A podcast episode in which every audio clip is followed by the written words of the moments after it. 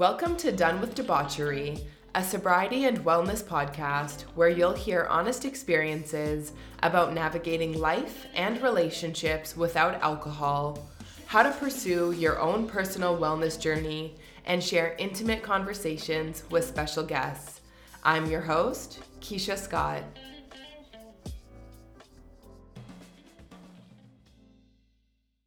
Hello, hello, and welcome back to another episode of Done with Debauchery. This week, I want to give a shout out to one of my listeners. It's such an interesting story. I was so excited when I first found out about this person. So, if you've been listening for a while, you know that recently I've done a couple episodes with Nadine from the Sober Butterfly podcast. Well, she recently went on a trip to Panama just for fun. Um, she went down for the weekend because she is a jet setter. And while she was down there, she connected with a listener from both of our podcasts. His name is Jesus. I just want to say hello, Jesus. Thank you so much for listening. It's honestly so incredible to me that this podcast has reached you and is reaching people across the world. So, thank you so much for holding it down for our sober crew in Panama, and I wish you all the best with your sobriety journey. Before we get to the conversation that I have with my very special guest this week, I do want to share a few things with you. This past weekend, I was invited and went to a Sober Girls brunch. It was with some of the girls who had come to the Sober Halloween party that I hosted. And it was just so nice to reconnect with them, get to know them a little bit better on a more smaller scale, so it was a little bit more intimate. Um, more personal conversations were had, at least on my part. Um, I definitely shared a lot about my life, my experiences. I cried twice, which is not unusual if you know me. Um, I can be very emotional, but there was just something so nice about being able to share openly with this group of women and just having no fear of judgment. Like there I felt no insecurity, I felt no shame about the things that I was talking about. It just truly felt like a safe space and I thought it was really important to share that because up until very recently, I haven't had any sober friends. All of my friends drink. And that's not to say that I don't have great friendships and strong relationships with them because I do. But it was just a different level of connection, I think. I don't know. It was just something different knowing that these women can relate to me in a way that some of my other friends maybe are not able to. And it really solidified for me the importance of having of having sober connections and sober friends. So, kind of on the heels of that, I have decided to do a Sober Girls holiday party. It's going to be downtown Toronto. It's going to be a chance for sober girls to come and make new sober friends. So, if you're listening to this, you're sober or sober curious in Toronto and you're interested in coming, send me a DM on Instagram. My account is at Done with Debauchery.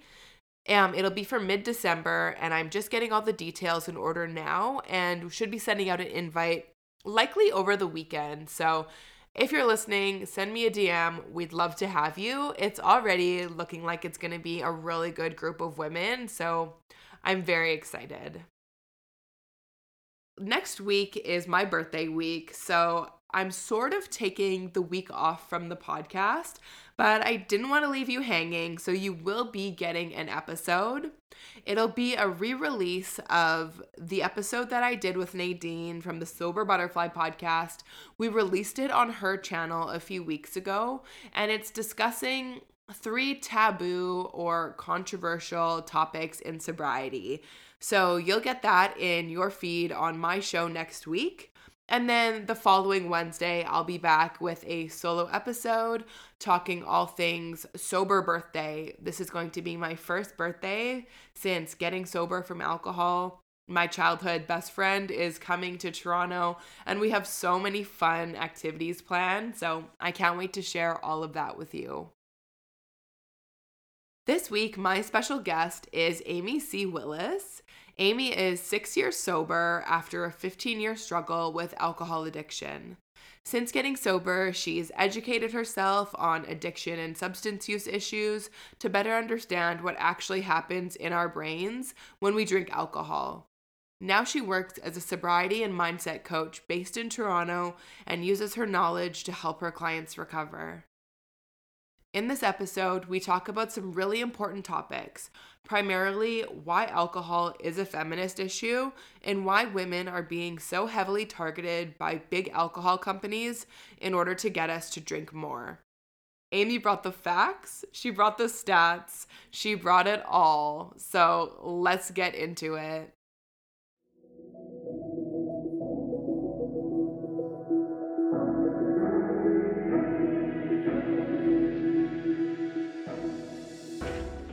Hi, Amy. Thank you so much for joining me. Hey, thank you. I'm so happy to be here. Me too. I've been really excited about our chat, like in the week leading up to it. Um, but before we get into all the things, can you start off by telling us a little about yourself? Who are you? Where are you? Mm-hmm, absolutely. So, my name is Amy C. Willis. I use she, her pronouns, and I am a sobriety and mindset coach who supports women and queer folks in reclaiming their power and freedom through sobriety and ultimately building alcohol free lives that they don't want to escape from. And I come to this work after struggling with a pretty severe alcohol addiction myself for more than 15 years. I also grew up in a home where my dad struggled with alcohol addiction and that ended his life uh, quite early. And so it was you know um, a significant part of my upbringing and really formative for me. Um, so in addition to being a coach i am also a meditation teacher. I'm an EFT practitioner and those are tools that i bring to my coaching practice. Um, I am queer. I've been sober for more than six years, and I work and live out of Toronto, Canada. Beautiful. Thank you so much for sharing. Um, so, I definitely want to get into the sobriety and mindset coaching because this is a topic that I am so interested in. But mm-hmm. before that, let's back up a little bit. Um, and if you feel comfortable sharing your sobriety story, how did your drinking begin? What led you to choose the path of sobriety? Mm-hmm. Yeah, so I think like a lot of folks, I started drinking in my teens. I was about 16 when I started drinking. And initially, it was very much a social you know, I did it at parties. It was very experimental. My peers were doing it, my friends were doing it. It was just kind of in the environment. And so I was curious. I'm a very curious person. And um, yeah, so that's sort of how it started. And at the same time in my life, my parents were going through a very messy, very tumultuous separation. So, what was happening in my home life was really stressful, really traumatic, and nothing that I had any control over. And I also didn't have any coping skills. I didn't have any outlets to process what was happening. And when I found alcohol, it presented itself as a little bit of an off switch for everything else that was going on for me emotionally because I really couldn't get away from it. It was, you know, long and drawn out and just a really terrible time. And so alcohol really gave me a little bit of relief from what was happening around me. And so that's sort of how it started. And it, you know, very quickly progressed to drinking alone in my bedroom and hiding alcohol, you know, within a year or so of starting of starting to drink. Um and you know it, it became something over the years that i really integrated into almost all aspects of my life. It it got to a point where it was you know i i went to yoga festivals which when you think of a yoga festival you might think serene and calm and mm-hmm. you know present and and meditative and all of that. And i was drunk the entire time. And um so it really became integrated into so many different facets of my life to the point where I couldn't even conceptualize what life without alcohol would look like. I assumed I would never have fun again. I assumed I would never connect with people again. It felt like my life would be over. That's um, so common. It is so common and also so, I mean, now that I'm on the other side of it, so ironic because a life without alcohol messing things up, in my experience, has created, it feels like it's opened all the doors and created all the possibilities for yeah. anything I could ever imagine.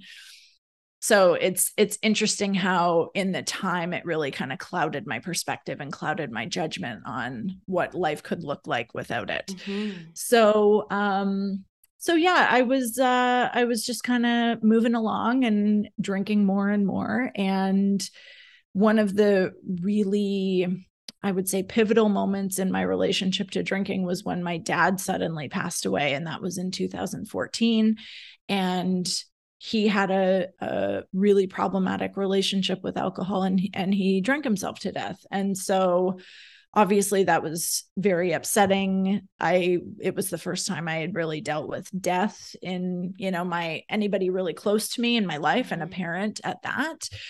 And he died doing the thing that i was doing as well. And so um, my drinking and my addiction got a lot worse after that because I still didn't have any coping skills. I still didn't know how to process big feelings or, you know, big emotional events that were happening in my life. And so I drank about it and and I did that for another year or so. Um, drank heavily and about a year after he had passed, so most of the acute grief had passed um, and I started, and you know, honestly, I can't even really pinpoint it, but these questions started popping into my head. And the question was, is this it? Like, mm. is this is this all there is for me in my life? And by it, I mean drinking my face off, being hungover, wasting a bunch of time, feeling terrible, planning when I'm going to drink next, being consumed with thoughts of it and you know just being in that cycle over and over and over. And i was like this can't be it. Like this there has to be more. There has to be more because you know it was starting to feel really terrible. It was a really terrible cycle. And i literally just witnessed what happened to my dad. And he was in that cycle for a long time. And I I knew that I didn't want to die and I didn't want to shorten my life and I didn't really know what else to do with that. But it was at that time so that would have been sometime in 2015 that those questions started to cycle through my head and I started to actually ask other questions like is this thing serving me? Is this is this actually working for me? What could it be like to not have alcohol in my life? And so i had little pockets of time and i mean very little like a few days without mm-hmm. drinking um here and there. And i wouldn't say i was sober curious. I wouldn't say really anything. I don't know if i was doing a lot with intention but i was just kind of crawling towards what if what if it could be different? And i didn't know what different looked like. I didn't know how to get there. But i was like what i'm doing is not working for me and i don't know how to change it and i don't know what i want on the other side but this is not working. Mm-hmm. and so after about a year of that i arrived at a place where i had gone to um, like a work related party the night before and I woke up hungover. There was nothing unusual about that. Um, I felt very indifferent about whether or not I wanted to live. That was also not unusual. And that day, I was like, I can't keep doing this. So I decided in that moment that I was going to quit drinking for six months because I could not fathom the idea of quitting forever. Like it felt like way too much. But I was like, I can.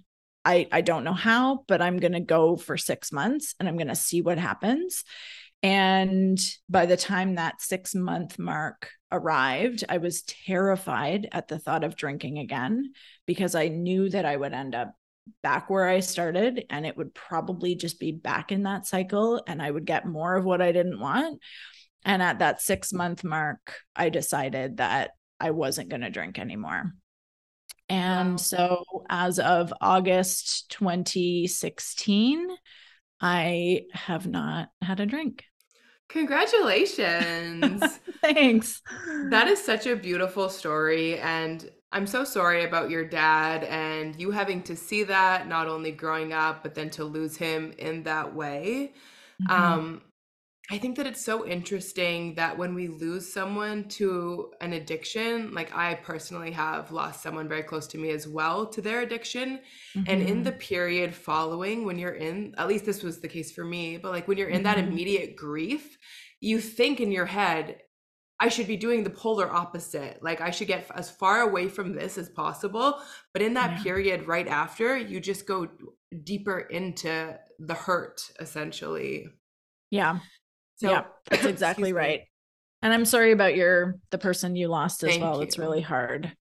It's really hard. Um, and then what you said about like I think setting like those little goals, getting those small number of days together is such an mm-hmm. important part of the process because that thought of forever is so scary to mm-hmm. so many people and uh, me going like not to bring it back to me again, but like going through that like thinking of that forever even today is overwhelming. Mm-hmm. So to think, okay, I'm going to set a goal for six months. Once you achieve that, it's like you're building up that trust in yourself again that, like, mm-hmm. okay, like I actually can do this. And you're seeing what that more that you talked about earlier can look like.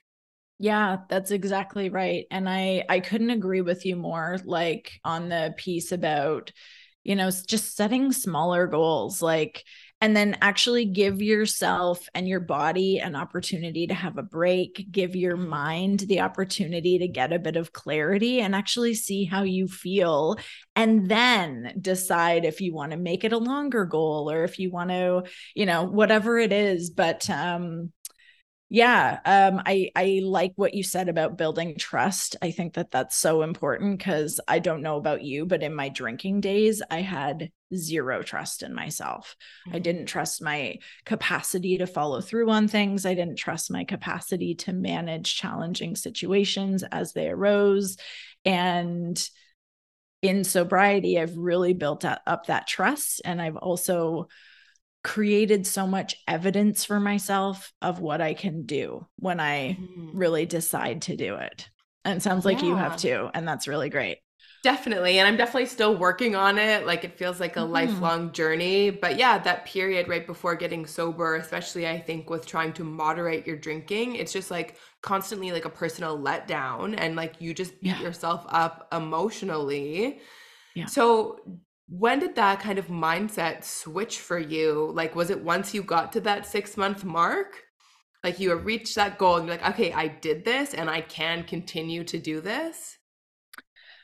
Honestly, I uh, continuing on at the six month mark was, I think, less about the confidence and the trust and more about the fear mm. of going back to what it was and how terrible it was for me. So I think that that for me that was my experience and that's not to say it would be anybody else's but um I think probably closer to me to my year mark was when I started to think differently about it and feel feel more confident and sort of you know, I'm thinking of like a balance or a seesaw. And it became more about the confidence and the trust and less about the fear. Cause now it was not on the table that alcohol would be something I would welcome into my life later on.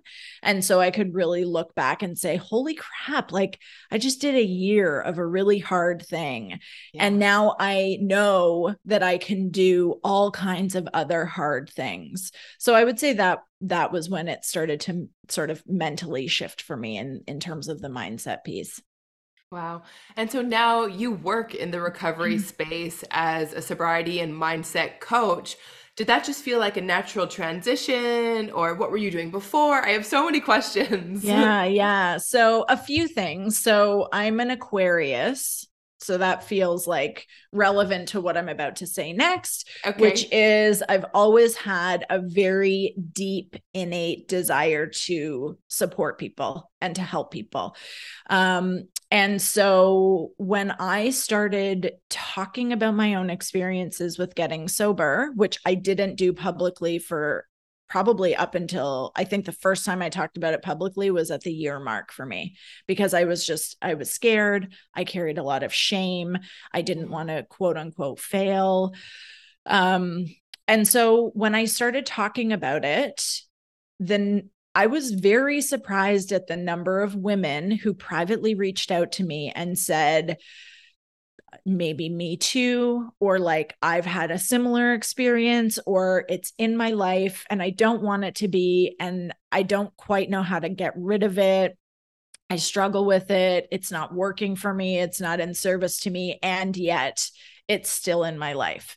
And sorry, were and, these women like in your personal network, like friends, acquaintances, people um, you knew? Kind of a mixture and it was like okay. mostly through instagram so some some people i knew um through various whatever like friend groups sure. professional connections random women that i never had spoken to i don't know who they okay. are you know? So it was kind of a mixed bag um and it was probably close to 25 people. So i knew that i wasn't the only one dealing with this and i knew that i wasn't the only one who maybe had a relationship with alcohol that they didn't really want to be having but didn't know how to make it different. Mm-hmm um so so there was that piece and then coupled with how profound getting sober was in my life. I mean, it saved my life. It changed everything about my life. I now have this life that I've built that I'm madly in love with. And the foundation of that life is my sobriety. Mm-hmm. And then adding on the fact that I love supporting people and I love supporting people in having the exact life that they want to have. And so I felt very called to provide some kind of care and some kind of support for other women who wanted to enter and sustain sobriety and have these awesome lives. And so I decided to get coaching training. Um, so I did that. And then I added some additional modalities and trainings to that. And then I launched my coaching practice um, June 2019. So it's just been over three years now. Wow. So that's sort of the journey to how I got here. And then in my prior life before coaching, um, I was in global health research with a specialization in HIV prevention. Okay. So that's wow a bit a bit different. I did see an article about that. I think something you wrote when I was googling you like way back, and I was like, oh, interesting, from like one of the local universities here. Yeah, I mean, I did my undergrad at U of T. Okay. I managed a research like an HIV research lab at wow. Ryerson, and I did my grad work at York. So I've kind of been around all mm-hmm. the universities. Um, so that's what what I was doing prior to this. Um, so yeah, I mean, when I think about all of it, I do see threads of similarities, um, but it is quite a departure from what I was doing before. Yeah, yeah, yeah definitely, definitely a yeah. big transition. Um, and so sorry, just to backtrack a little bit, when you were getting sober, did you seek any kind of support outside of yourself? Did you work a program, or what did that look like? Yeah, so that's a great question. So, um, even in, you know, since I got sober just over six years ago, um, I'm so pleased to say that the number of options and programs and communities have expanded so significantly. So, there wasn't nearly as much um, in terms of options when I was getting sober. I did try AA and it was not for me. I just didn't see myself reflected in the program and it just didn't it just didn't work for me. Mm-hmm. Um what I did do though was connect with and follow as many sober women on Instagram as I could.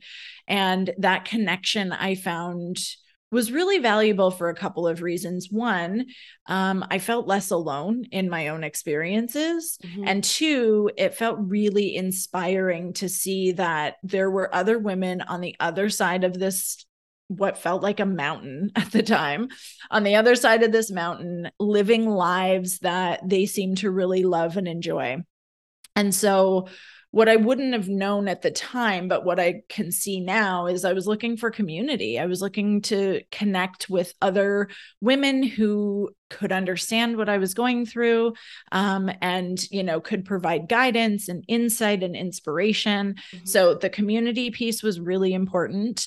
Um, and then, you know, with my background in academia and research, I did what I often do when tackling a new topic, which is read as much as I can about it and acquire as much knowledge as possible on the thing that I'm trying to figure out. So I read sobriety memoirs and addiction memoirs. I also read as many books and you know academic journals on addiction and substance use issues as I possibly could. And I found that that was really, really helpful for me. Just having that knowledge of understanding, like what's actually happening in your brain when you're putting a substance like alcohol into it.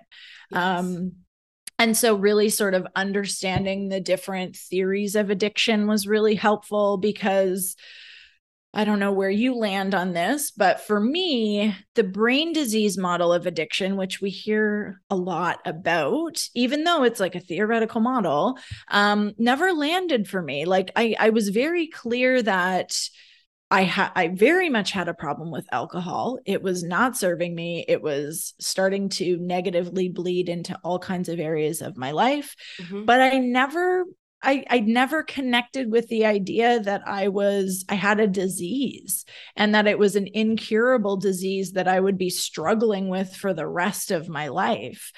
Um and so with that as well I was very motivated to find out like what other people what other neuroscientists thought about addiction and and to kind of piece together something that actually made more sense for me and so that's a little bit about how i I got started in terms of my early sobriety. So I would say the community piece was really big. And then actually getting some information and building different habits in my life that were not supportive of drinking my face off every day.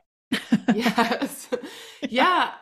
I agree um about the like what you said about um the brain and like alcohol being a brain disease. I don't personally connect to that. Uh, yeah. I know that some people may, and yeah. I I always kind of come back to the difference between like a physical addiction and a psychological addiction. Does mm-hmm. that have any impact on if it's a brain disease or not? Like I don't I don't have that knowledge. I think y- you might be able to teach me a thing or two.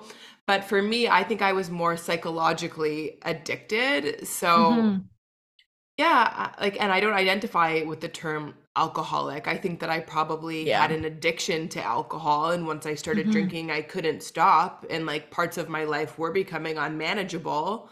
Yeah. But Yeah. yeah, I don't, I don't know. But then for me, when I was getting sober, I did the same thing. I read a lot of Quit Lit, the memoirs, and listened to podcasts and just hearing women share their stories and saying, like you said, like they're living these lives now of like what I can only hope to be me someday and like that yeah. joy that they feel being fully present yeah was something that felt like unimaginable at the time Same. so i know that there are i like totally yeah. like yeah and for me it's been almost nine months and just looking back at how much has changed in that period i can't even imagine six years and a different career like yeah yeah it's wild when i think about you know where i was six and a half years ago, right? Like mm. my drinking was real bad. I thought my life would be over if I gave it up. I probably would have made fun of who I am now because I was mm. mean when I was drinking also. But me too. not not the best version of myself. Um, but yeah, I didn't even fully conceptualize what what would be possible um, by taking this thing out of my life and not in a way that it feels like a punishment or it's like a thing I can't have, but like I'm going to not engage with this thing that mentally slows me down, that makes me feel depressed, that doesn't actually add anything to my life and see what happens. Mm-hmm. And this is what's happened. And it's pretty great. And yes. congratulations on nine months. That's amazing. Thank you. Thank you so much. Yeah. It feels exciting and it feels so exciting that like the one year milestone is is like within sight now. Yeah. But then I'm wondering, I'm like, what next? Then what milestone do I celebrate? Like a year and a half? Like what happens after the first year? Whatever you want. Yeah. Yeah, it can be it can be on the month, it can be every mm-hmm. half year, it can be the next year, like whatever you want. It can be every day. Like it can be every day. Yeah. Every day is like technically a new milestone of the longest I haven't drank alcohol for. So yeah. and I love exciting. that I love that perspective. Yeah. That's amazing. Congrats. Thank you. Thank you so much. And so, with the sobriety coaching, do you personalize the experience with each individual client? Absolutely. So, I, in my coaching practice, I have a program that I use with the understanding that every person who comes to me is unique in their experiences, in what's happening in their lives, in their, you know, particular challenges and struggles. And so I very much tailor it to the whole individual as they are right now and really meet my clients where they are at. And there are often things that I work on with every single one of my mm-hmm. clients, mm-hmm. like, for example, boundaries, right? That's something that I work on with every single client because it comes up with every single client. Um, and for me, boundaries are such a uh, an important part of my sobriety and for my sure. recovery right? Like being able to say no to somebody and not feel guilty about that mm-hmm. and being able to recognize, you know, what works for you, what doesn't work for you. Like that that is really vital in sobriety and so, you know, that's something that I work on with everybody. Things like self-sabotage, um obviously identifying goals and communication and people pleasing and all of those kinds of things um, but it is very very customized to the individual where they're at and also where they want to go, right? Because everybody has a different vision for their own future. Yeah, I love that. And I think that that is kind of what sets aside like these beautiful coaching practices from something like AA, where you walk in and it's a very kind of like structured, these are the principles, these are the things you have to do to be a part of it, versus yeah. meeting with someone who's going to see, okay, like this is what my relationship with alcohol has been like. This is where I want to go. This is what I've been through, and like yeah. tailor that experience. And I feel like that can just make it so much more enjoyable for the person going through it. Absolutely. And I think, you know, we kind of circling back to what I was saying earlier about options, I'm mm-hmm. always going to advocate for options. Coaching is an option, AA is an option, mm-hmm. smart recovery, Tempest, like whatever it is. Yeah. Um, because yeah, there's lots of overlap in in our experiences and how alcohol functions in our bodies you know it's like the same and all of that kind of thing but we need we need to have we need all, our our full person to be seen and recognized like for example as um a queer woman my experiences are very different than that of a straight man. And like mm. AA, for example, was created as a program by two straight, white, middle to upper class men in 1935 mm-hmm. and it's not been updated that much since then. So like their lived experiences are very different than mine. And so you know when my clients come to me i want i want the whole person and i want to deal with all the intricacies that make them exactly who they are and how those intricacies interact with their relationship to alcohol. Yeah yeah, absolutely. And I love what you said about meeting them where they are and just the fact that people can come to you as they are with no judgment. Yeah. Um my question is is there a criteria for the people that you're working with do they have to already be sober or is it just a desire to cut alcohol out of their lives or like what's the prerequisite yeah. if there is one yeah yeah that's a great question um so i do have like uh an intake form that i offer to folks who are interested in working with me um but i would say the only real prerequisite or requirement for working with me is willingness. So you don't have to be quote unquote ready. You don't have to already be sober. You don't have to have a certain number of days or weeks or months of mm-hmm. sobriety mm-hmm. under your belt. You just need to be willing to do something different to make your life look different and to change your relationship to alcohol. That's amazing. Mm-hmm. I love that. So, what's been the best part of working as a sobriety and mindset coach?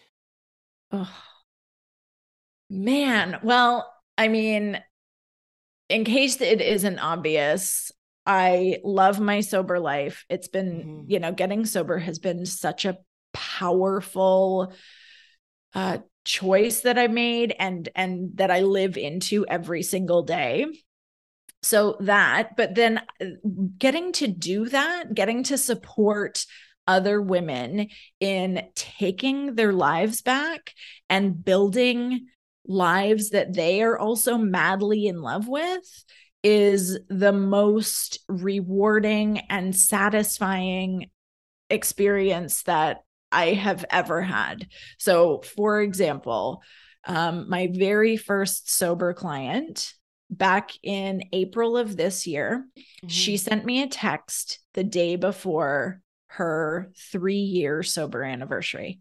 Aww. And she said, Tomorrow is three years, which I know because I have it in my calendar. Of course. but she's like, You gave my kids their mom back you gave my husband his partner back you gave my my team their person back like you changed my life and i will forever be grateful. And I I don't in any way want to make that about me because it's not about me it's about her and it's about the massive steps that she took and the work that she did day in and day out and the willingness and the choosing to show up even when it was hard even when it was mm-hmm. uncomfortable and now looking at this beautiful life that she has built for herself I feel a tremendous amount of honor and privilege and gratitude that I get or I got to walk beside her mm-hmm. while she mm-hmm. was doing that work. That's and it's beautiful. like those moments that I'm like, this is the best. This, this is the best. It. That's it. Wow. Yeah. That is that is amazing. Well, congratulations to her and the work that totally. you two did together. Like that's incredible. Yeah. And so to pivot a little bit, um, obviously I was Googling you before our chat, and I read an article that you had writ, wrote or wrote, sorry, earlier this year about why alcohol is a feminist issue, and you had five points on why. And I yeah. know that people who are reading the Quit Lit, this is something that Holly Whitaker talks about in her book Quit Like a Woman. Annie Grace talks about it. So I would love to have a conversation about that because it seems mm-hmm. like you're quite passionate. yeah, I'm super passionate.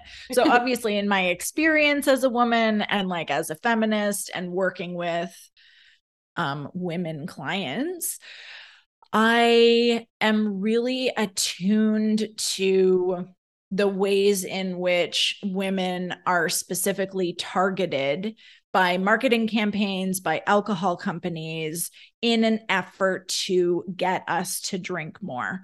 So, mm. taking it back a little bit, and I think that this is important to sort of remember. Um, historically, women have been excluded from drinking spaces. So I'm thinking like pre prohibition era. Um, And so obviously that's shifted over time, but at a certain point, women were identified as an emerging market um, and as a huge potential for sales growth by alcohol companies. And that is part of the reason why we are now so heavily targeted by alcohol companies and campaigns. And they use established feminized marketing strategies in an effort to essentially tr- I don't want to say trick us, but persuade. encourage yeah. yeah, persuade, influence um us to drink more purely because it makes them more money. So, some of the strategies that are used, and I'll mention them, and I like to mention them by name because I want people to like recognize what they're seeing. And when they see it, be able to say, like, hey, wait a second, what's actually what's going on here? Mm-hmm. So, um, the pinking or pink washing of alcoholic products and imagery. So that could literally be making something pink, or that could be when um, an alcohol company sponsors like a breast cancer awareness event, even though we know that alcohol is uh, uh increases the risk of developing breast cancer, mm-hmm. right? So that really confuses the message for us because we're then at this event thinking, great, like alcohol or breast cancer awareness event doing something great. This alcohol company is probably making a donation. Cool. Mm-hmm. they're supporting us in this cause. That's exactly right. As opposed to peddling a product that we have known for more than 30 years increases the likelihood of developing breast cancer right? So that's really confusing. Mm-hmm. Um, alcohol companies also really sell the idea of that drinking promotes sisterhood, female friendships, connection, bonding, and we all need that as humans. We need connection, we need love, we need a sense of belonging. But I think what they've done is taken it a step further to suggest that those things are not only facilitated by alcohol but can't happen in the absence of alcohol mm-hmm. which also makes it very cuz like we all want that. That's a human need. We all crave connection and belonging and love. And so then taking alcohol out of it you think like those things might be threatened which feels not appealing right? Yeah. Um using brands often use inauthentic language, feminist language, to sell the idea of empowerment to us, right? Um, they use inauthentic language language around body positivity or body liberation and they use diverse images again to sell the idea of empowerment or to sell the idea of inclusion they use and this is really confusing, both diet culture and anti diet culture language. So they really attack from all sides. Okay. Um, and they really throwing mud at the wall and seeing what sticks. Exactly. Exactly. And there's so much money in marketing and I can talk a little bit about that in one second. Sure, yeah. Um but I'm sure you have seen and this is like one of the sort of bigger kind of um attacks on women I would say, but mommy wine culture, mm-hmm. right? So messaging that really capitalizes on the busy mom situation which is real and legitimate. Um and playing up the me time idea or the self care idea. Um, like, mommy has really earned this bottle of wine after a really hard day at work or a really hard week or whatever. And, you know, what moms actually need is structural change and support and care and paid time off and all of those yeah. things. And instead, we're like, here, drink this highly toxic, highly addictive substance that is not going to actually support you in anything that you need right now. But that's mm-hmm. what we're given. Um, yeah. So that's sort of a little bit about how feminized marketing strategies really target women.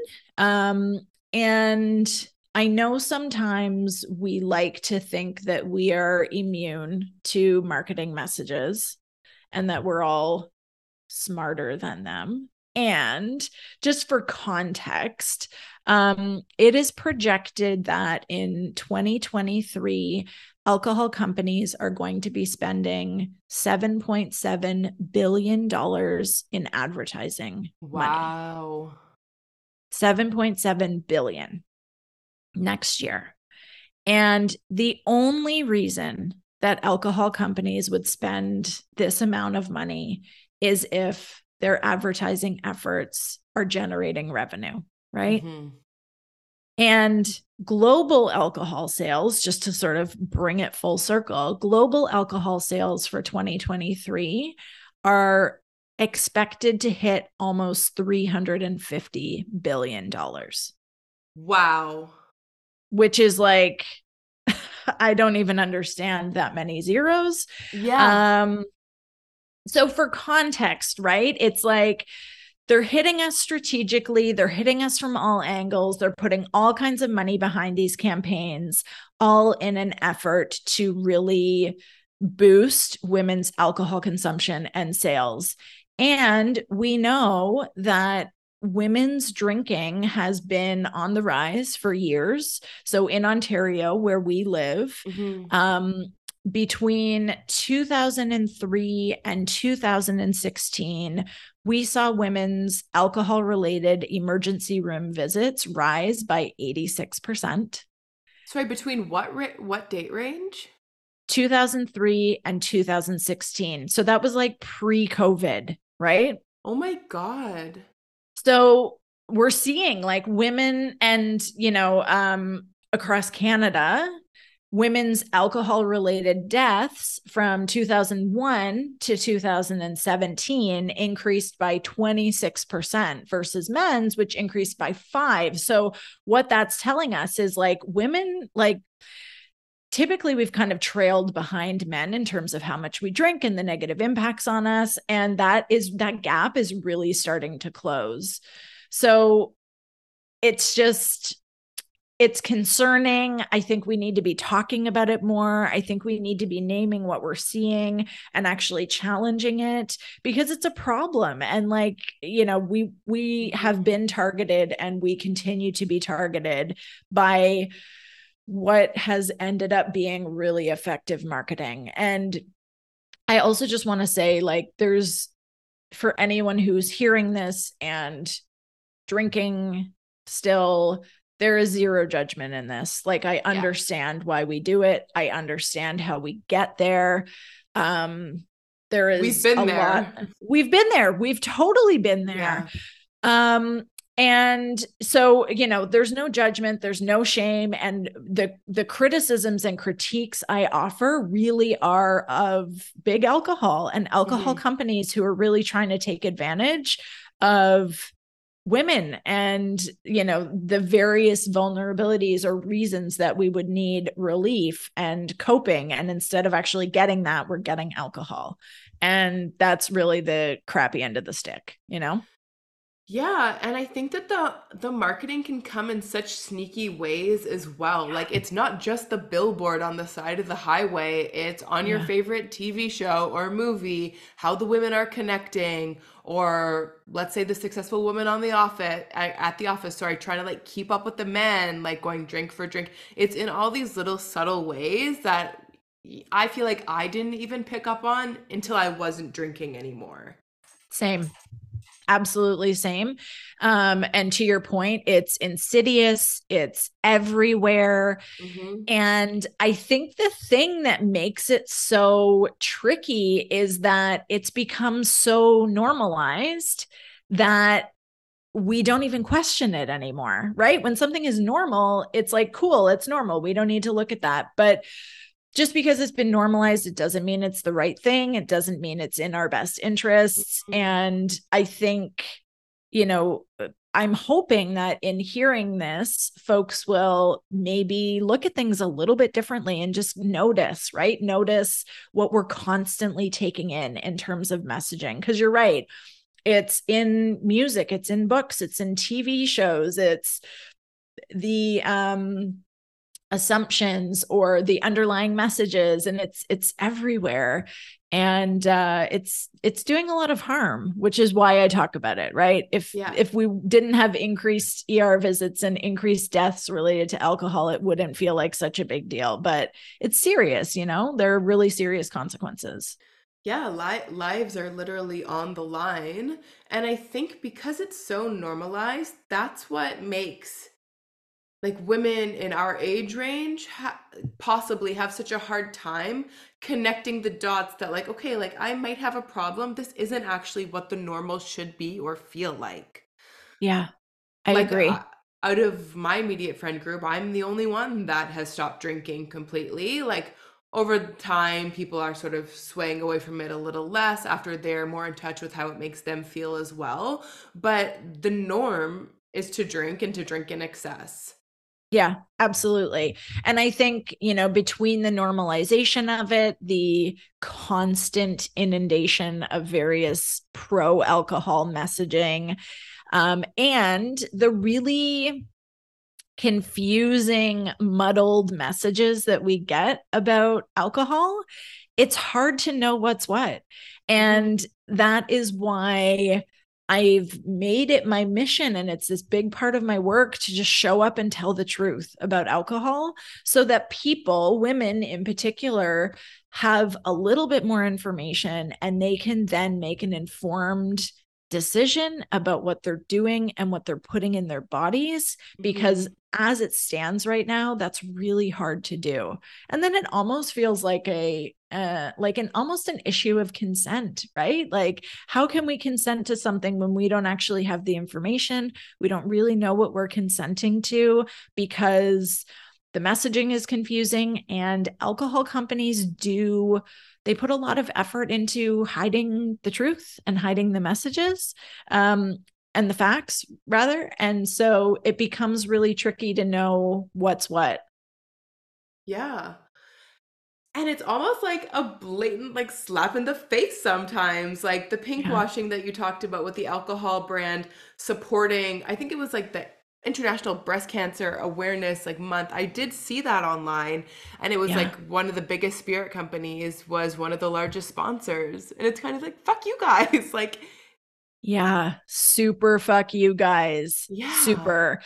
Because yeah it's um it's so manipulative. It is so um yeah it just it's so harmful and it's all all in the name of making some money off of our backs mm-hmm. and that really pisses me off yeah the pink washing is it i don't want to say shocking because like i i understand why they're doing it and like i'm not surprised that they're doing it but like the pink washing the green like we've heard greenwashing these kind of like terms now to describe these brands that are just masking what they're doing to fit in on this trend it's just like how is that allowed yeah we have um really questionable, we'll say, policies around how alcohol companies can market um, and you know how they disclose information and and who they can be involved with. I would love to see policy changes that yeah. make that stuff harder, right? Because we know we know that if we don't see marketing and if we're not influenced by marketing, we know that that would change things if we weren't constantly mm-hmm. told to drink and if it wasn't everywhere and so normal and so available of course it would look very different but we aren't really giving ourselves the opportunity for any of that because w- yeah so much needs to change yeah and what do you think about kind of like niche alcohol brands like there's one by one of the housewives uh it's called like the skinny girl and they do like skinny girl margaritas skinny girl wines and that's a little more like in your face that like this is who we are targeting yeah it um concerns me uh, it really concerns me mm. when i mm-hmm. see especially you know and again i don't want to blame i don't want to i don't want to fixate on the woman, right? I because I understand how she got there. I also understand that there can be this almost like faux feminism attached to it where it does yeah. feel empowering to go head to head with some male dominated brands. And like the the alcohol industry is like really male dominant so i can understand wanting you know from an equality perspective wanting to break into that and you know make waves or whatever. And it's a substance that we know is really harming women in a lot of ways specific to women. And mm-hmm. so it I find it bothersome, I find it harmful. Um and again, I can I can understand how women got there. Um and I would love to sit down with all of them individually and just have a conversation about it and you know, share some of what I've shared here because I think I wonder if it would be different if they had different insights into it and they had actual, you know, maybe more information on the actual harms that alcohol present. Yeah. Yeah, for sure. It makes you wonder what information do they really have? So like is it a choice or is it just a little bit of ignorance? Yeah. Again, like we're all generally, I mean, the only reason that I know as much as I know is because I have committed hours and years to digging into it and really educating myself. And if we just look at things on the surface, again, the information's not there. What information is there is really confusing and hard to understand and, and tease apart. So I get it. And I also know not everybody's going to do a deep dive on mm-hmm. on the topic. And so I I really do understand. And I think it's less about the individuals and the choices that they're making and more about the systems and structures that keep us stuck where we are. Yeah, Wow.